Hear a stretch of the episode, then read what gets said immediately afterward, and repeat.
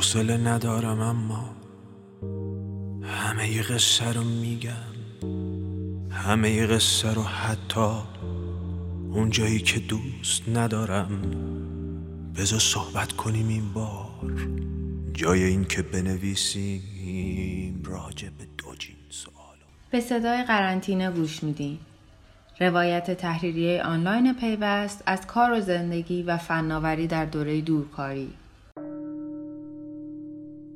روز سیوم. امروز درست یه ماهی که نشستیم توی خونه. هر تجربه روزای اولش سختره هرچی بگذره بسته به اینکه شما چقدر آدم انعطاف پذیری باشین براتون راحت تر میشه. من توی یه خونه حوالی کریم خان در طبقه زیر همکف زندگی می‌کنم. پام به داخل خونه که می‌رسه تنها راه ارتباطم با جهان خارج اینترنت و تلفن ثابت. برای آدمی مثل من که از معاشرت لذت می‌بره و بخش جدایی ناپذیری از زندگی روزمرشه روزای قرنطینه روزای سختیه. تجربه قرنطینه چیزی شبیه به تجربه سلول انفرادیه. انفرادی به تنهایی می‌تونه ساختار ذهن آدم رو بشکنه. چون بیشتر ماها برای تنها زیستن آماده نیستیم و در مواجهه با تنهایی در رکاب غم چنان میتازیم که سقوط به ته دره نابودی هویت انسانیمون خیلی زود از راه می‌رسه. اگه می‌خوایم این اتفاق نیفته باید یه کمی جمع بشینیم. و یه برنامه روزانه برای خودمون با امکانات موجودمون تعریف کنیم. اگر از بیشتر کسایی که تجربه انفرادی دارن بپرسیم بهتون میگن که ورزش کردن جز برنامه روزانهشون بوده. یا مرتب کردن سلولشون یا غذا دادن به مورچه هایی که همزیستی با اونا رو انتخاب کردن. وقتی دورکار شدیم صبح بلند می شدم و توی راه رفتم به سمت دستشویی. برای شستن دست و صورتم دکمه پاور لپتاپم هم می زدم که روشن شه و بیاد بالا. یه قهوه می زاشتم که سنگینی خواب از چشمام و کلم بپره. میشستم سر کار.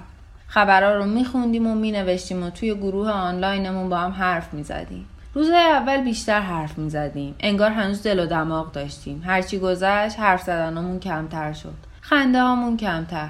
یه روز با خودم نگاه کردم و دیدم این فرمونی که دارم میرم همون فرمون سقوط به ته دره نابودی هویت انسانیمه. اینجوری نمیشه دووم آورد. شروع کردم برنامه ریختن. یه نگاهی به دور برم انداختم. امکانات زندگی من خیلی بیشتر از امکانات یه سلول انفرادیه. این خودش چراغ اول رو روشن کرد. برنامه ورزشی ما ریختم و حالا هفته ای سه روز به طور منظم ورزش می‌کنم. صبح سر حال بلند میشم. دوش می‌گیرم صبونه می‌خورم لباس عوض می‌کنم یکم قرتی میشم میشینم پشت لپتاپم. کارم که تموم شد وقت مطالعه میشه که این روزا خیلی منظم و دقیق شده. هفته ای دو روزم با یه گروه از دوستام کتابخونی مجازی داریم. شبا حتما یه فیلم می‌بینم. دوست دارم این روزا دیدن سریالایی که هر دفعه گفتم ندیدم همه با تعجب بهم گفتم وای ندیدی؟ ببین حتما. دوست دارم اینا رو شروع کنم.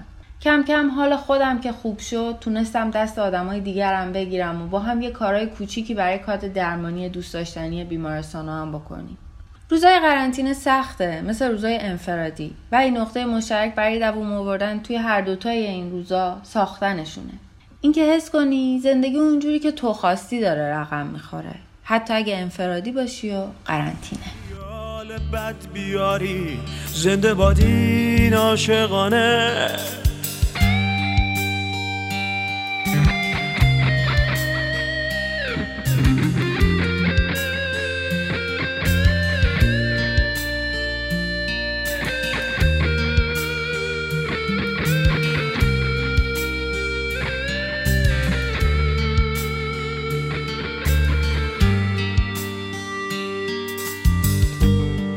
خط موشک و تو دستت نسل من خط کشی می‌کرد. با انفجار قلبت شعر من خودکشی می‌کرد.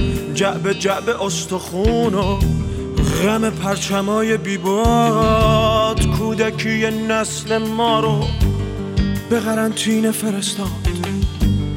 من با زندگی و شعرم یا با تو شوخی نداشتم. واسه تو شوخی بودی ما. خیلی تلخ سرنوشتم حالا هی غلط بگیر از دیکته های نانوشتم. یا که اوراق بهادار بده جای سرنوشتم اگه عاشقت نبودم پا نمی‌داد این ترانه. بی خیال بد بیاری زنده بادین عاشقانه.